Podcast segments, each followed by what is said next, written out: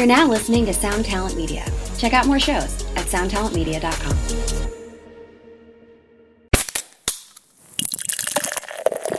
you know, by no longer having something above or below you, by making everything equal, um, which you can do by pulling down, um, you sort of are creating a oneness of life where there's nothing separate from you.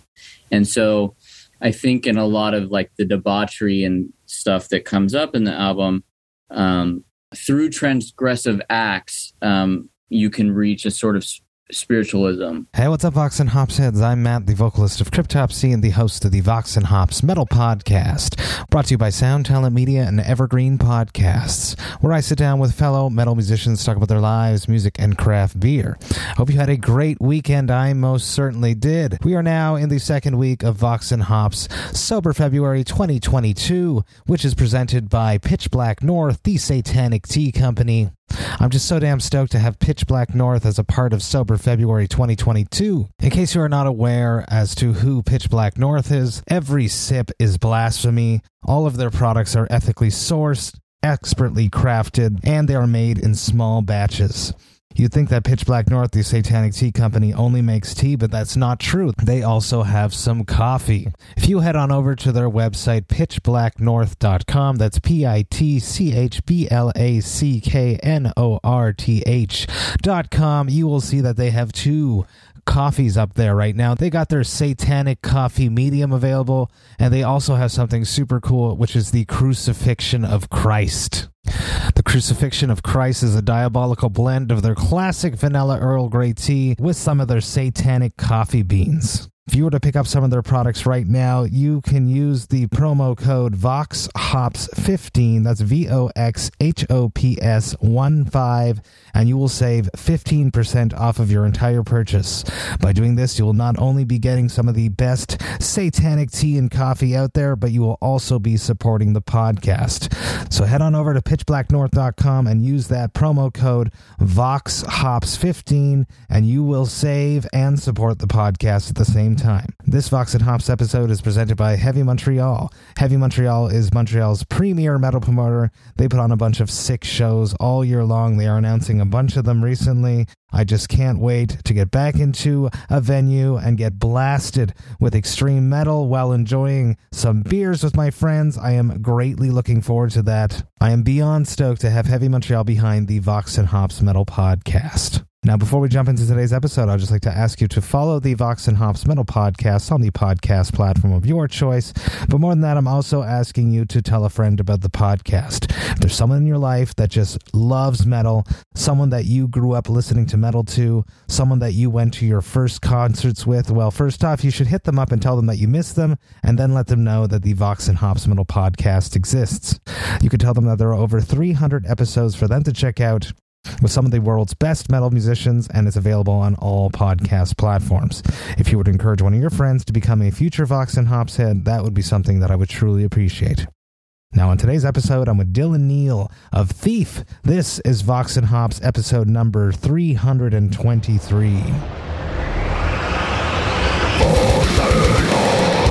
I warn you, what you are about to hear is very disturbing indeed. Hey, what's up, everyone? Today I'm with Dylan Neal of Thief and ex botanist. Dylan, how you doing? Uh, big fan of what you do. I have been for uh, quite some time now, so I'm very, very excited to have a conversation with you today. Let's start with a very easy one. How are you doing today? Pretty good. Woke up, went for a walk, got some coffee, uh, and here I am. it's, early morning here. Well, it's like 11. I love it. It's amazing. It's the perfect interview time. I, my my 2 p.m. Saturday slot that I've been keeping for the past two years. I love it because I can talk to people in the morning on the West Coast here in, in Canada, in, in Montreal, sorry. It's 2 p.m. and then I can still talk to people in Europe and it's like 7 p.m. for them. So it's like the perfect interview time. I love it. Uh, let's talk Yeah. deeper, darker, question uh, how did you cope with this glorious year this glorious lingering year that is lingered into the next year how did you cope with 2020 2021 hypothetically a little bit of 2022 how have you been coping with these glorious days Pretty well, actually. I'm, I, I hate to say it because I know it's a lot of suffering involved, but I like, you know, I, I'm an introvert. I like staying at home. so I just had more time for music, reading, video games. Um, I didn't mind it, you know? so it, it, it really wasn't too much for me. You know, it was, of course, it was, uh, it could be, it was scary, especially in the beginning. You know, knew what was going on. And, you know, I've got elderly parents and stuff, but, um, all things uh, uh, considered, pretty good. I'm very, very happy that you enjoyed taking time to be inside and uh, to write a really cool record. Thanks. Yeah, I appreciate that because I'm I've been a huge fan since uh, the Map of Lost Keys came out. I typically always listen to Apple's suggested playlist of the new music while I'm cooking on Sundays, and they put one of your tracks in there. I can't remember exactly which track was it. It was, but uh, it it intrigued me. I walked from the kitchen to the iPhone to to see what this band was. What is this? Who is this? And that doesn't happen all the time. And then I downloaded the album, enjoyed that very much. Uh, I remember putting it as an album of the week for Vox and Hops uh, early on when I started doing those. And then I was asked to have a conversation with you today about your new record, and I love it just as much as much more dark. It's much more evil. We're going to get into that later. but oh, first, yeah. we're going to talk about beer because it is Vox and Hops. Vox and Hops is all about hanging out with my metal friends, talking about their lives, music, and craft beer. Now, this is a sober February episode, and uh, you don't actually drink beer anymore, but talk to me about your very first beer before we dig into why you don't drink beer anymore. Sure. Oh, my very first beer. Uh, I remember it was a uh, Tecate, Tecate, Tecate, however you want to say it. Um, I don't know if you have them up there. Yeah, absolutely. The Mexican lager. Yeah. Yeah, yeah. Uh, I had it at, I think I was, I don't know, 15 or something, uh, maybe 16. And there was a Mexican restaurant that did not check your ID. Uh, so we would go there and order a pitcher and drink it as quickly as quickly as we could. that was my first. That was my first beer. Since since you are not drinking beer with me today, what are you drinking, Dylan? You mentioned you went to go get a cup of coffee. Was it, is there something special going on there? I am drinking a cafe latte. I usually make my own breve, um, mm. but um, I've been a little too lazy to go out and get some nice espresso grounds. So I went out today and this uh, Korean bakery. I live in Koreatown, um, and they make pretty good, uh, pretty good beverage. On my side, I'm going to be drinking something very cool, something that came out last year. This is Cryptopsy's None So Vile Max Caffeinated Coffee from Grindcore Coffee Company. Uh, this shit is rocket fuel. You, you, drink this, your your brain just explodes. And uh, the first time I had this, actually, I just cleaned my entire house and and rebuilt my daughter's bed into a bunk bed, which was something that was like in the back of my mind that I was supposed to be doing for forever, and I just never did it. but that day, I had the fuel to do it. Really brutal. It's still available now, I believe. If it's not, we're definitely going to make more of them. Um, Grindcore Coffee, absolute rules. I want that that's I mean that's not to toot your horn too much, although it was I think you know pre your time, but that's maybe the it's top three greatest death metal whatever albums of all time. Well, thank you, thank you, and I agree that it is uh, very important and influential on many, many, many bands. And I say it all the time whenever I'm being the guest on, a, on an interview. Uh, they didn't rest on their laurels. They could have kept putting out uh, None So Vile Part 2, Part 3, Part 4, like a lot of extreme metal bands did. But Cryptopsy decided to be different, and we continue to do so today. Uh, but back to you.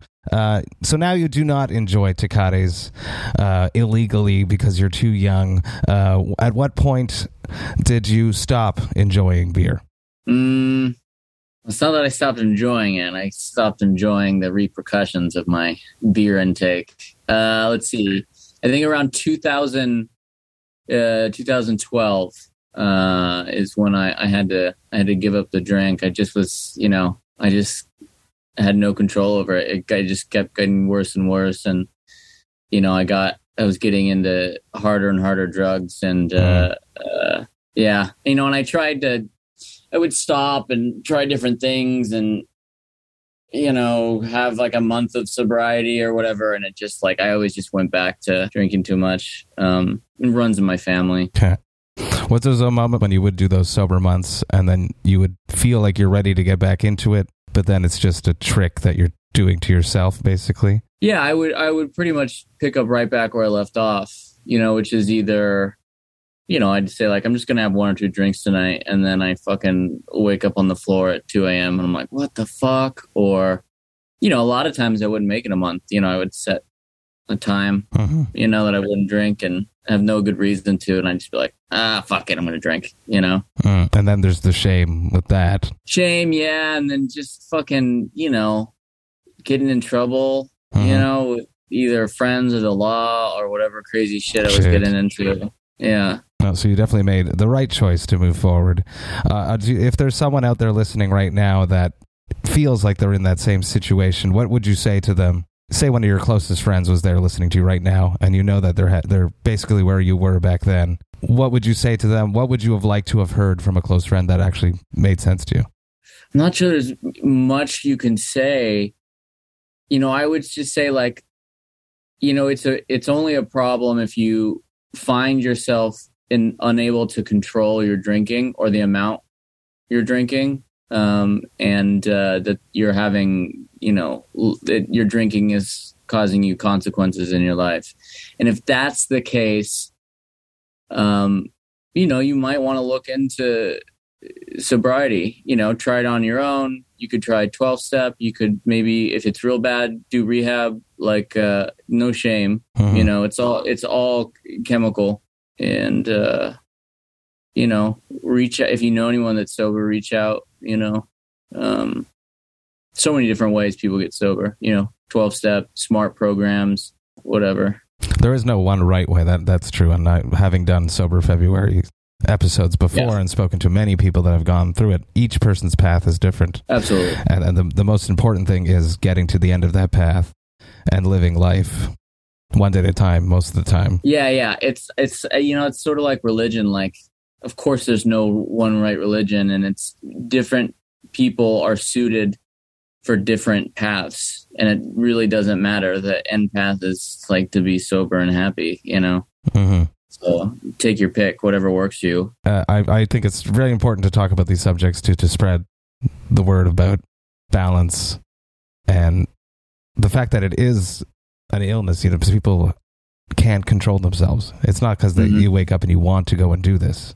Yeah, absolutely. It's something that over it overtakes you. It's an addiction. It's it's Yeah. Yeah. I mean, I, you know, I thought, you know, for a long time in my head, an alcoholic or an addict was someone that was, you know, laying in the gutter mhm, five days a week. mhm, that's not And true. then- there's a lot of high, No, no. high there's a lot of high functioning alcoholics and drug users out there. Yeah. Yeah. And I came to find like I, you know, it's, uh, my life circumstances were a little different, but I was sort of suffering from what seemed to be the same thing, which was an inability to stop, you know, or stay stopped when I Mhm. would stop, you know. And it was really, uh, it was really quite interesting to sort of watch it once I became more aware of it, um, of how much willpower, like it, it's not part of it. It's like if you're starving, um, even though you know you're not starving, you're gonna eat. You'll do whatever you can to eat. You know, it's pretty wild. What about the these circle of friends that was around that? Did you have to cut some ties? Did you have to, or were, were other people more like, oh, finally he saw the light? you know, I I had one or two lower companions that you know I I sort of realized that we were just around each other to use or Mhm. drink. Enabling each other. Yeah, and but other than that, like I still have my I, you know I'm still friends with all my old friends, and I think they're the ones that were, were aware of it. You know, were especially grateful and you know happy and encouraging for me. What were the the hardest moments of going to a party afterwards? Do you remember your first party back? And how did you get through that night? Yeah, let me think. Uh, you know, I I didn't really start smoking cigarettes until after I got sober. Okay. You know, because it's it's just a, a social thing to have and to and to you know be I don't know to have something to do. So I think cigarettes and having like kombucha or you know uh, some carbonated water, just fucking doing that, and also like driving myself to parties was really important because then I can just leave whenever the fuck I want, you know? Don't rely on someone else. Exactly. Yeah. Yeah. But, it, you know, it was only maybe the first year where it took me really, you know, it really took me time to get comfortable being at places where there's, you know, drinking and stuff. Um, you know, nowadays I'm on it, I'm around it all the time, you know, especially if I, you know, on tour or whatever. It's fucking everywhere. So I say it all the time. It's we are going to play a show. The f- crowd that is coming, it's their special night. Yeah. They've saved up for this. They're going to have a party and they expect us to be along for the ride.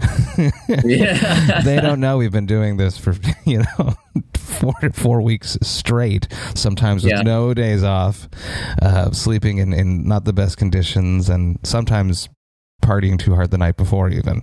And you're like, Mhm. I'm going to take it easy tonight. So, yeah, like I can definitely feel that. Yeah. But uh yeah, after about a year, it was all right. And just having, you know, support to call upon if I was ever feeling weird. Well, congrats to you for your, your many years of sobriety, uh, and thank you Thank so you. much for, for sharing this important message. Uh, th- there was a time, though, uh, we talked about this a little bit before we started recording, uh, that you were into craft beer. Uh, it's sort of weird going back to it now, but I am interested in hearing if when you were enjoying craft beer, what what craft beers did you enjoy? Uh absolute favorite was, and I never know if I'm pronouncing this right, the Rochefort eight. Yes, yeah, yeah, yeah. Oh God. So good. That the eight was my favorite. Um and the ten was also very good. Yeah, a, a lot of Belgian stuff. Um and then I have these um which I've saved for years and years and years and years because I think they're so awesome. I've got the Jester King Yes. uh, uh, black metal stout. This thing was like, let me, I think it's, yeah, 10% alcohol, super deep coffee chocolate. Definitely like one glass and you in your full sort of thing. really good though. I remember loving that. And then I've got the thrash metal one here too. Just uh super fucking rad, which is a blonde. I think it was like nine percent. Yeah, nine point three. Um very like, you know, lighter, hoppy, wheat y. Um yeah, I think those are the those are the ones I, I remember the most. Uh it's been so long. But the the Rochefort is one that really stuck in my head. Mm, delicious, delicious. And Jester King rules. Uh, Jeffrey Stuffings, if you're listening to this, I want to have you on the podcast. I have to say that. Make a non-alcoholic beer. yeah, make please. a non-alcoholic metal beer. That'd be that'd be tight because that's something I've been getting more and more into. Is uh, you know what they do with like non-alcoholic hoppy beer is pretty Mhm. amazing. Hmm absolutely. It's really taken off here in Quebec as well. Um, in the States right now, um, there's Brewdog that does a really cool one for Lamb of God called Ghost Walker IPA. It's actually pretty god darn good. It's got like a little Mm. caramel bitter bite with from the hops, caramel from the malts. Really very good, more of like a West Coasty style IPA. Nice. Very delicious. I recommend it. Uh, let's talk about the soundtrack of your youth. Growing up in your parents' or guardians' house, what music was playing when you were not in control of the music? What music did your parents or guardians listen to? Oh man, you know if my dad was playing music, which usually he was if it was a road trip, it was Bob Dylan, of who I'm named after. Hmm. It was Bob Bob Marley. it was like John Prine, a lot of sad bastard music, you know, stuff like that. Now, my mom was playing music. My mom had a great taste in music. Um, you know, it was a lot of Radiohead, really? uh, like the yeah, like um, she gave me my first Bjork CD. She gave me my first like the you know Weezer's Blue album yes. um, Offspring Smash. Um, so it, it, it was a lot of like alternative rock and some cl- classic stuff too. A lot of Talking Heads. Let me think what else. Uh, that's that seems to be what I remember. Yeah, yeah. My mom kind of got me in at a young age to like the '90s sort of alternative rock scene of you know Nirvana and you know Radiohead or whatever. I don't know what genres you want to call them, but Yeah, no, Smashing definitely. Pumpkins. It's like Yeah. the '90s alternative rock scene. Yeah, Mm, my dad was a little bit older, I guess, and he was like a hair metal fan. He fucking hated all the new stuff. Just, just oh, really? despised it. yeah, yeah, yeah. but I grew up listening to music in my dad's car. and that's where I discovered metal for the first time. A little bit softer Uh. hair metal, but definitely opened the doors to many things and led me to think anything with a guitar solo was dad music, Yeah. Uh-huh. which which explains why I became a nu metal child. But yeah, yeah, yeah, yeah. how about your first shows? Do you remember the very very first show you went to go see live? Your first live music experience? Like any genre show. Yeah, exactly. To that first experience to something like a production, and uh, yeah, Yeah. Ricky Martin, fifth grade. no way. yeah, man. That's amazing. Yeah, friend had tickets, and I, you know, I thought it was super cool. I didn't know anything, you know. No, I think it was fourth grade. It must have been fourth grade. Uh, yeah, fucking living La Vida Loca. Unbelievable. I've been lying the whole time on the podcast, and I realized just recently, um, I've always been saying that it's Slipknot or Korn, but I remember my aunt taking me to go see Fred Penner. Fred Penner. I don't yeah, even know who yeah, that he's is. a Canadian um, children's songwriter. Uh, yeah, and I remember going to see him and being uh, very interested. And Sharon and Lois and Bram too. I think they brought me to also Canadian um, children's songwriters. Yeah. uh-huh. How about your first time on stage? Like uh, with a band. Yeah, or just anything, your first experience uh, having to get ready, performing something, and then stepping up onto that stage and doing it for the first time. Oh yeah, man. Oh, this is embarrassing. That's why I It's asked. not.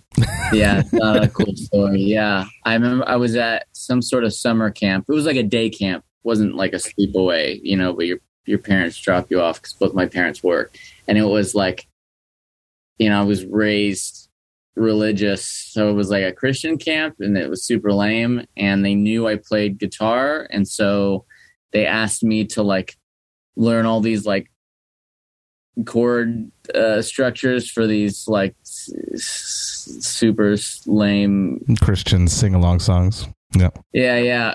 I didn't know how to play chords. All I knew how to play were like Rage Against the Machine songs. You know, I could just, I could just play, uh, you know, like heavy pentatonic scales. You know, uh, and I remember I spent like a whole week trying to learn like okay G to A, G to A, C to A, C to A, and I totally bombed on Aw. stage. I was not good. Also, I didn't care. Like at this time, at that point, I think I was in. I don't remember. I was get, I was getting older, but I was definitely like, this is some bullshit, you know. I was like, I didn't really care. But I remember bombing on stage, and the guy who I was also playing guitar with me kept like he was he was like one of the counselors kept like looking over at me, being like, "What the hell is this kid doing?" when you ask like an 11, 12 year old to do something like that, I mean, It's stressful. It's stressful that first time on stage and, and how you cope with the nerves leading up to it. It's always a very Yeah. interesting. How do you cope now? What what has changed from from back then, the 11 year old uh, Dylan getting ready for a show to now when you step onto stage? That feeling right before you get on. mm, I don't know. I just fucking do it.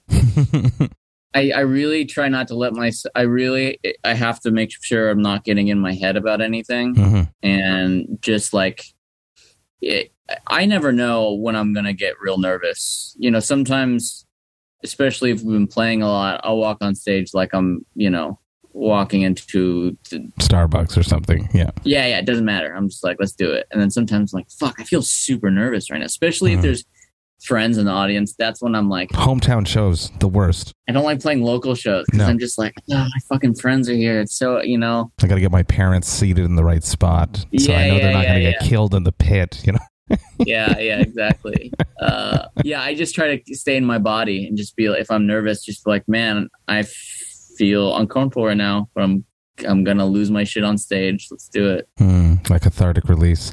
Uh, is that something Mhm. that you had to adapt to back to being sober? Uh, before, did you used to cope with your nerves via alcohol before a show? And then how Oh yeah. was those first shows back when you couldn't do that?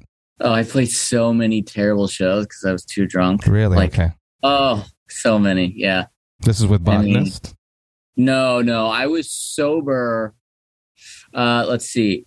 I think by the time I uh, botanist started performing live, I just got sober okay. because that was around 2012. Um, so, but before that, I had a band with Robert, who's the live drummer in um, Thief, and also played Hammer Dulcimer and Botanist, Robert Chang. we had a band in Orange County uh, for a couple years and played out a lot, and I was just drunk all the time. Yeah, it was just like so sloppy and oh. Ugh. Uh, and then our rehearsals, even if I was sober during the shows, our rehearsals, I was so fucked up there too. Like, they were pointless, pointless rehearsals. yeah, yeah, yeah, yeah, yeah, yeah. And nowadays, uh, oh yeah, oh yeah, making the switch. Um, trying to think of my first sober show. I don't remember. You know, being in botanist, it was easy being on stage because we have the fuck we'd have the, the cloaks on, you know. Yeah, yeah. I'm like, I don't. If I fuck up, no one's gonna know who I am off stage, you know. so it, it, really didn't bother me at all. It's actually it's, it's actually a good thing that happened that way too. yeah, yeah, it was a good transition. yeah, exactly. You know, but if it was like a huge show, then there's you know just nerves because I want to perform well, provide the best experience. But um, yeah, I, the transition wasn't too bad, uh, both with botanist and thief. Mm, that's amazing. I love it. I love it. Let's talk about Thief a little bit. Uh, the 16 Deaths of My Master just came out August 27th via Prophecy Productions. Um, I love it. It's really fucking dark. Way more dark than than the Map of Lost Keys.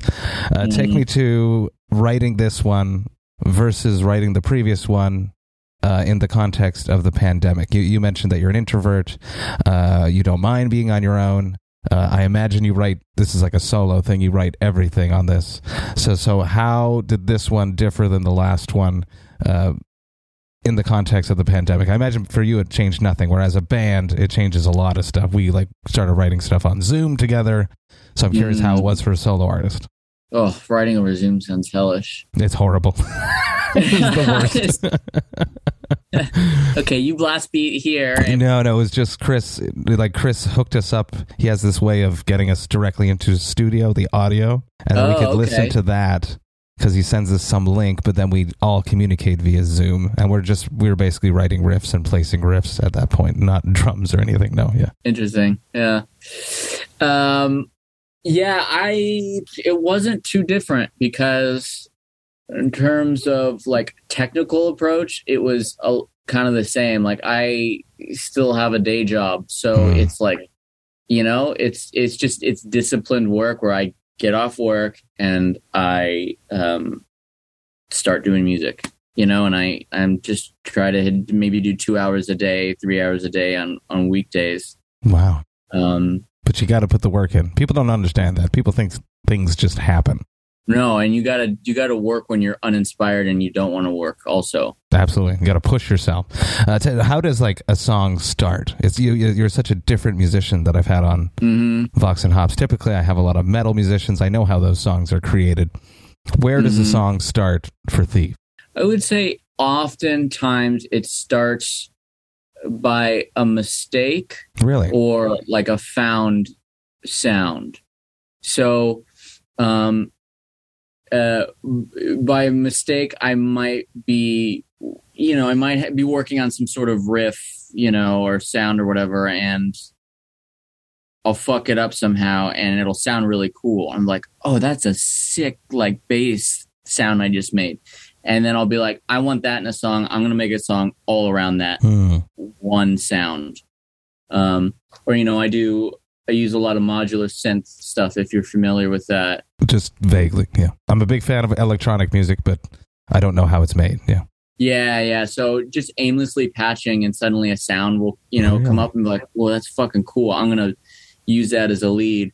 Or I think we, we it was more common for the first two albums um, is, uh, but I still did it with 16 Deaths. Is um, you know I'll, I'll go to the record shop and pick up a bunch of cheap classical chant um, foreign vinyl, and I'll just put it on and listen while I do whatever. Um, and suddenly I'll hear, you know, just a four, eight bar phrase being chanted, and I'll be like, oh, that's it. I'm stealing that, you know, and then I'll I'll take that and I'll plop it in, you know, my Ableton session and then I'll start trying to write around it, mm. you know, and then maybe I'll have a verse or a chorus made, so, and then I'll branch out from there.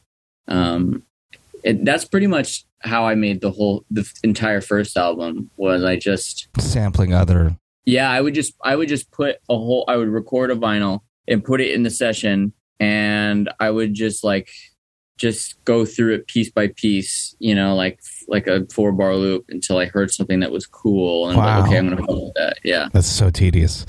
Uh, what are the? Yeah. This is my my musician brain clicking. What what are the legalities of sampling other music? I know a lot of hip hop artists do it. There was the whole. Um, under pressure vanilla ice thing that happened uh, what are the legalities of what you're doing is it legal does it matter do people care has anyone anyone ever written you say that's my fucking song dude No, it's totally not legal. Um, but I, you know, I, do you alter it enough I think I alter it enough. Oh, I would say eighty percent of the time I'm altering it enough that where it's no one will ever know. Mhm. And, uh, you know, aside from maybe one or two tracks, the the the samples are are so obscure. Mhm. You know, yeah yeah. It'd have to be that artist. No one no one will no one will know or care you know? Like i have this vinyl that is just some it's literally just some lady talking in german about a organ in Lübeck and every now and then the organ will play something and then she goes back to talking about it. And it's from like you know 1978 who who's gonna know what that is or care it's very cool. I think it's so different. I love it. I love it. I love it. Hey, what's up, Vox and Hopsheads? I just want to take a little moment about Cryptopsy's upcoming tours. That's right, I'm talking about the Scream of Perseverance tour and our headliner dates that coincide with that tour called As Summer Burns. The Scream of Perseverance tour is kicking off at the end of May and runs all the way until the end of June. We are supporting the mighty Death to All. We are going all over the United States and we are hitting some of Canada. So excited to be honoring the legendary music of death alongside amazing musicians that performed on these albums. Even more stoked to be doing some headliner dates in some cities that I've actually never played in.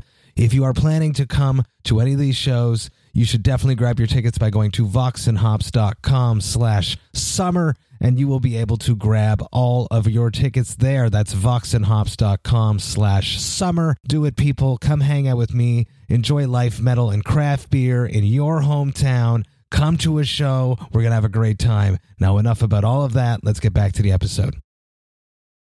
This is something that baffles my mind. I write in a group, you write solo. How do you know when it's good? Because I write stuff and I come in and I bounce it off the guys, or they do vice versa. They feel, I feel this is good. hmm But to get that confirmation from someone else that it is good hmm sort of solidifies the fact that it, it is good and we should continue working on it. How, where, how do you do that? Mm, I'll let a, a track incubate for a long time. Okay. Okay. Yeah. Yeah. Yeah. To, to get some distance. Yeah, you know, and let's say I have three or four new tracks that might be on the new album. You know, I won't listen to them for three months, Hmm. and then I'll, you know, and then I'll come back to them, something like that. And then also, you know, I'll, I bounce a lot of stuff off Chris, the Thief's live bassist. You know, he's my neighbor here, Very cool. and I really trust. Yeah, I trust his ears and his taste, and I'll just be like, "Is this cool or does this suck?" I really can't. I don't know. But that, that, that but that's what I imagine it has to be because they're so close to it Yeah, and, and it's just you. Yeah, but you know, it's sort of like painting. Like, you know, did uh, Francis Bacon like show everyone his work? Maybe maybe he did. I don't know. I don't, I don't know. maybe he had some true. neighbor. Maybe he had some neighbor named Chris. That, that That's not- true. He, he Francis Bacon actually did have a neighbor that he would give him his paintings to burn. And he would burn so many of his paintings. And I was Really? listening to this interview of his neighbor talking, and he's just like, if I would have known How the much- millions of dollars I burned back then, oh, I just like, oh my god, yeah, it's pretty wild. So on, on that same subject, are there a bunch of tracks that you've burned because they didn't live up to your standards? I've got, I, I mean, I've probably got at least seventy tracks that, On a hard drive somewhere. yeah, over the last five years that, you know, just they didn't quite cut it. I'm like, this is cool, but I'm never gonna release this, you Mhm. know, or maybe as a B side one day. I don't know. Um, yeah, so many like half finished ideas that I'm like, this isn't good enough to go out. Yeah. to go out. Yeah. Um, but it's fine. It's learning experiences and experimenting and, you know, Continuation question on that. Your opinion, more so. Uh, these artists, these famous artists that become super huge, and then they pass away, and then their family finds these hard drives, and then they release the shit. How would you feel if that happened? I don't know. I'd be dead. you know, you're you're right now. You don't think they're ready for the world, but then because you're so famous and record companies and family members could make money off of them, yeah. you know, ah, fuck mean- it. Let them release them. Like, I might feel right now embarrassed by that, but like, I'll be dead, you know, and especially if it's like my family or who, you know, is making money, then super cool. And, Okay. you know, I don't, I don't care so much about if it was like, you know, Atlantic Records or something, but, um, yeah. And I know, like, I've, I, I always feel bad. I, I, you know, I think I remember reading they're going to release, um, uh, the guy who wrote Catcher in the Rye. uh, Salinger. Yeah, I, they're going to release like Salinger's unfinished book or something, which Yeah, exactly. he did not want released. Yeah. And people, you know, I'm just like, eh, he he won't know. He's dead. I want to talk about the lyrical content of 16 Deaths because Yeah. it's shocking. It's blasphemous and very lots of talk of drug use a lot. So so I think it's very shocking and, and it's very you, you speak very clearly and I f- remember not being so shocked about Map of Lost Keys the lyrical content versus this one or it's just maybe I was listening to the album knowing that we were going to have this conversation so I was dissecting it a little bit differently I don't know Hmm. uh, versus just experiencing it. But uh, some crazy lines that you've included. you know, like I did kill God and I fucked the witness. You say that twice and you switch it up for the second time to that. Um, talk to me about these blasphemous, blasphemous drug drug use um, lyrics, the content, the the concept. Uh, what what is the concept for this record? Because I feel like there's one. Yeah, I think the blasphemous part is one. You know, I was raised Christian, so it th- there is a rebelliousness in there. Um, uh, there is a sort of turning my, you know, an official turning my back. But um, I think there is a um, spiritual component in that too. Um, you know, by no longer having something above or below you, by making everything equal, um, which you can do by pulling down. Um, you sort of are creating a oneness of life where there's nothing separate from you. And so I think in a lot of like the debauchery and stuff that comes up in the album, um, through transgressive acts, um, you can reach a sort of s- spiritualism. Um, you know, if you look at, uh, you know, if, if you're familiar with the Aghori, uh, the left hand path of Hinduism, Okay. it's the dudes that, you know, meditate and crematoriums, spread ashes on them, drink out of skulls, drink their own piss, meditate on corpses. They they involve themselves in the very worst, most defiled, taboo things, um, so that um, they see all things as God, not just something pure and wonderful as God. Hmm. You know, so there's sort of um, there is that perspective in um, especially the split with botanist, but also in 16 deaths, uh, there is a um, searching for, uh, you know, um, um, a spiritual life in that transgression. Uh, but um, there is also a taking it too far, you know, which is a lot of the, you know, getting lost in that left hand path and Hmm. uh, getting, you know, like you said, there's a lot of talk of drug use and, you know, and also sometimes a line just sounds super fucking metal. Very metal. I write to impress Chris Donaldson. When I write, 'cause I write extreme lyrics. hmm It's something I like to do. It's something. It's definitely not who I am. I'm not a horrible murderer, serial killer, Satanist. Which is nothing wrong with that. Um, but when I write, I want to impress Chris Donaldson. I want to come into the studio and deliver a line, and him go, "Oh fuck, that's so fuck." I write to impress Chris Donaldson. So who do you write to impress? Uh, I'm gonna do the the gall answer. Satan.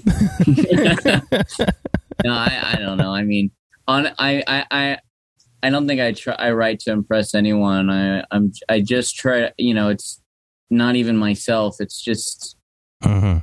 when I just write until it clicks in me. You know, I'm like, has that is how it should be. Like that fits. That is the puzzle piece.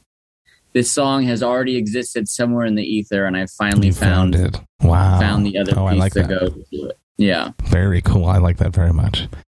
Being raised religious um, and having diverged at such a young age, it sounds like you were 12. You were saying that you were already clicking that this wasn't Yeah. happening. And I remember being around that age too when I was, because I was raised very Catholic and I chose.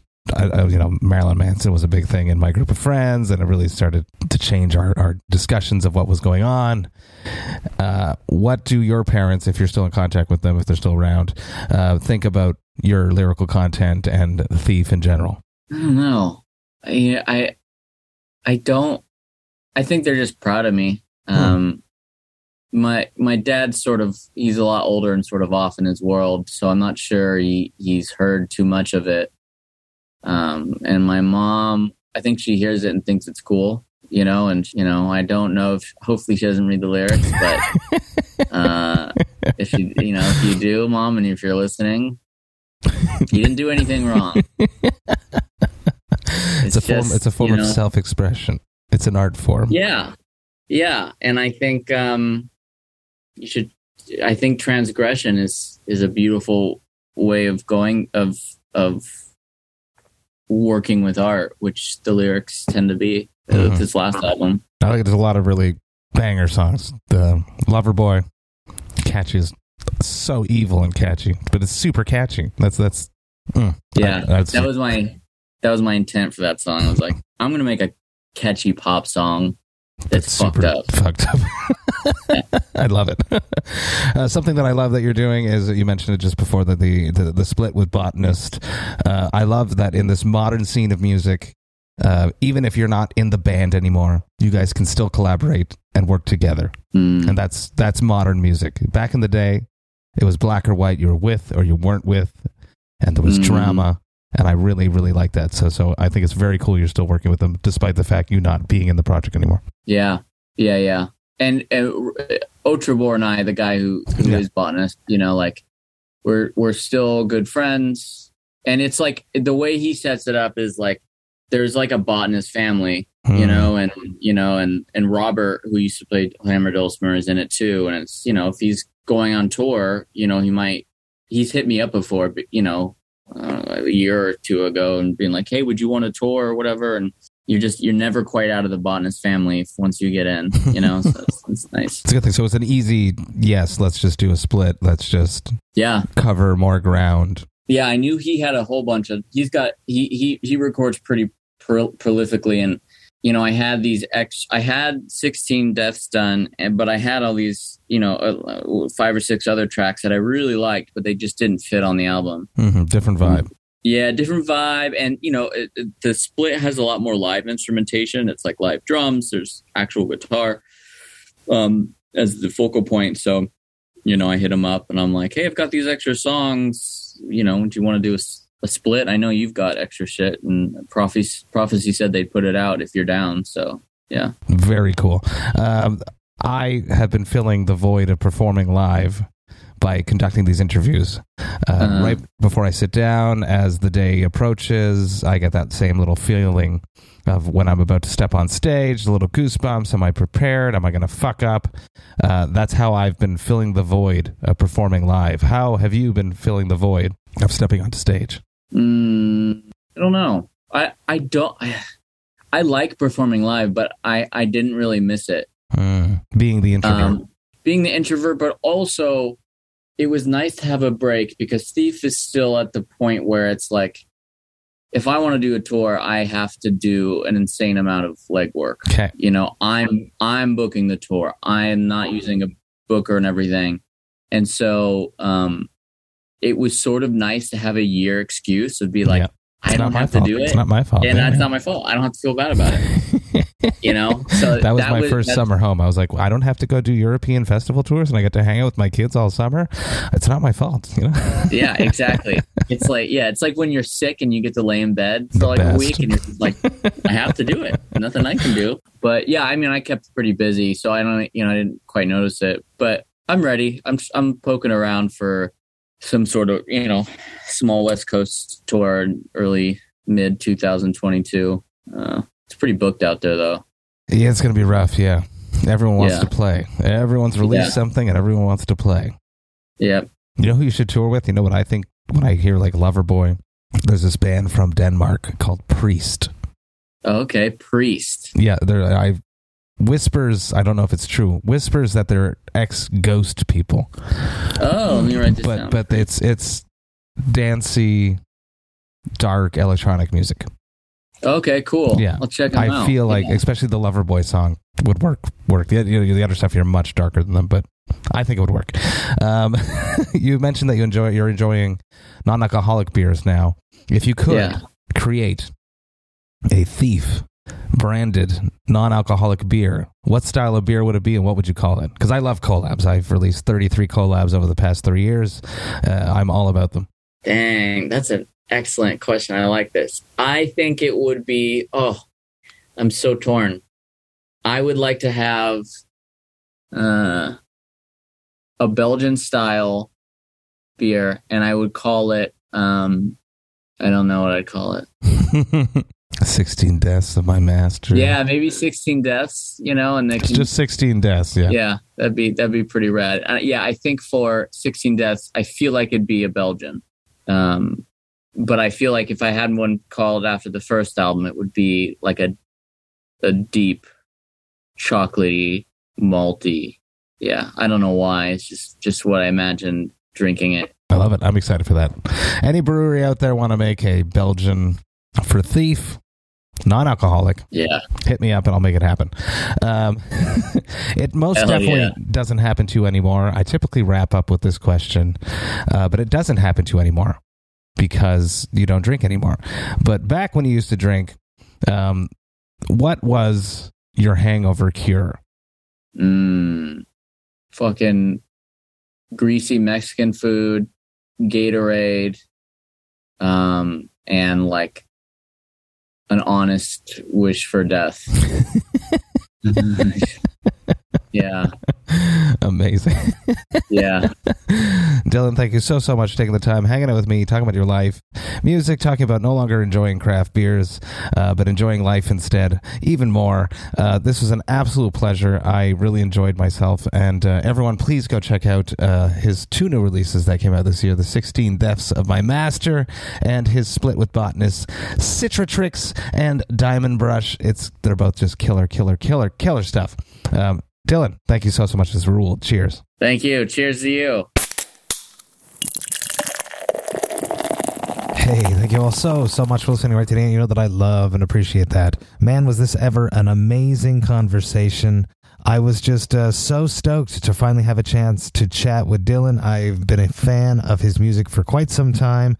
Uh, this is uh, not necessarily metal, but it is very disturbing. And if you have not checked out Thief, the 16 Deaths of My Master, you absolutely should. It actually made it into my top 10 albums of 2021. It is a great, great record, and I had an absolute blast connecting with Dylan, and I'm still thinking of some of the things that we spoke about throughout this conversation many months later because we recorded this quite a few months ago, and I've been saving it for sober February. Massive thanks to you, Dylan. I greatly, greatly appreciate you taking the time to hang out with me. Now, if you enjoyed this Vox and Hops episode, you should sign up to the Vox and Hops Metal Podcast mailing list. You can do that on my website, voxandhops.com. That's V O X A N D H O P S.com. And when you do that, you shall receive one email a week containing all of the details of everything that has happened throughout the past week in the world of the Vox and Hops Metal Podcast, including all the details for any episodes which I dropped throughout that past week, if I've been a guest on someone else's podcast, as well as any little information on any new projects that I have in the works before I announce them to the public. And you will get to see the album reviews, which my album review crew have dropped throughout that past week, and you'll get to see which albums Jerry Monk, the metal architect himself, has added to the Brutal Awakenings playlist that week. The Brutal Awakenings playlist is packed with the best, newest, most extreme music that drops every week. It's available on both Apple Music and Spotify, and it's exactly what you're looking for. Trust me.